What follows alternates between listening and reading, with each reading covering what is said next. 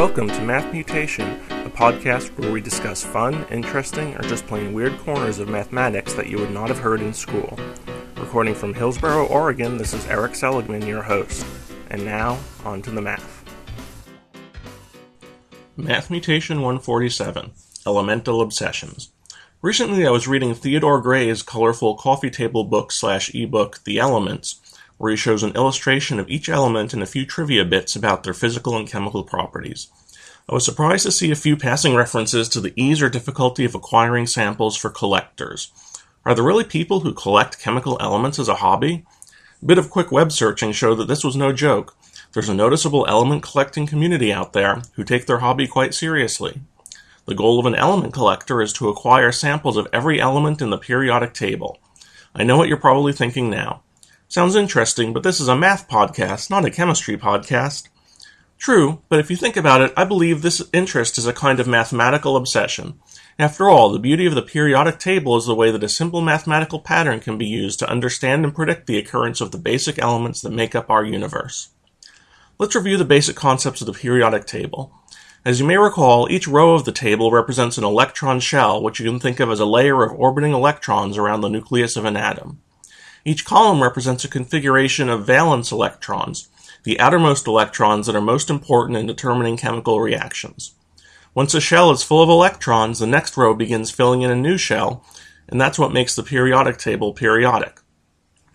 The electrons in each shell must fit into a finite set of known orbit patterns, but the inner shells have fewer orbits than the outer ones, which is why there are the noticeable gaps in the upper rows of the table representing the inner shells.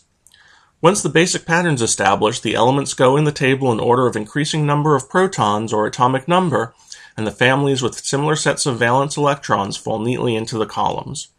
There are a few other complications which you can read about in detail on the Wikipedia page in the show notes, and modern, modern quantum mechanics shows that the solar system like vision of simple orbiting particles isn't quite right.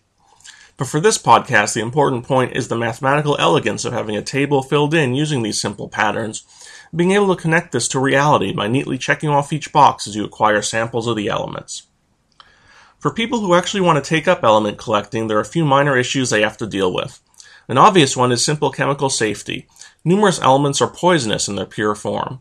It sure looks tempting to open that vial of mercury, a liquid metal, and actually feel the bizarre sensation of a liquid metal rolling around your hand. That's not medically advisable to say the least, as mercury is extremely poisonous and can be absorbed through the skin. Many other elements are relatively safe in solid chunks but can be extremely dangerous in powdered form, which is unfortunately often the easiest to acquire. One Russian company used to sell cheap samples of many elements by mail order, including a glass vial of powdered beryllium, which could be fatal if it broke during shipping and someone inhaled the scattered powder. Any element collector has to think carefully about the form and storage requirements for each element. And then there are the radioactive elements. Aside from the obvious dangers of radiation poisoning and the need for very careful storage, there's a question of how to acquire them in the first place.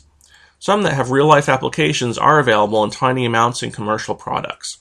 For example, in the 1990s, teenager David Hahn, nicknamed the Radioactive Boy Scout, ordered decommissioned smoke detectors by the dozens to extract the tiny clumps of americium.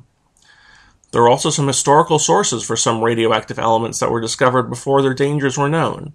In the early 20th century, radium paint was used to create glow in the dark clocks and watches.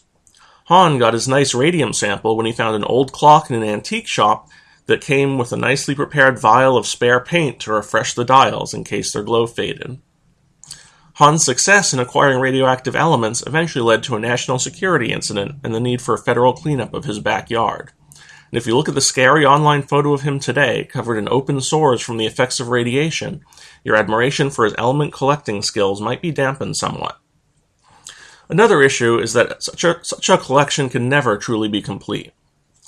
As you get to the heaviest elements, they're not only highly radioactive, but decay almost instantaneously when formed.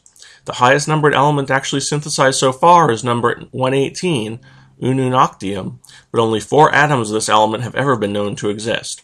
All were synthesized in scientific labs and detected only indirectly. Good luck collecting that.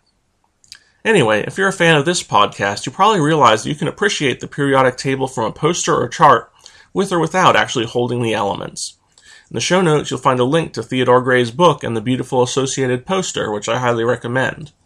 The existence of physical objects is just a minor corollary of this mathematically elegant table and the underlying quantum mechanical laws that make it possible.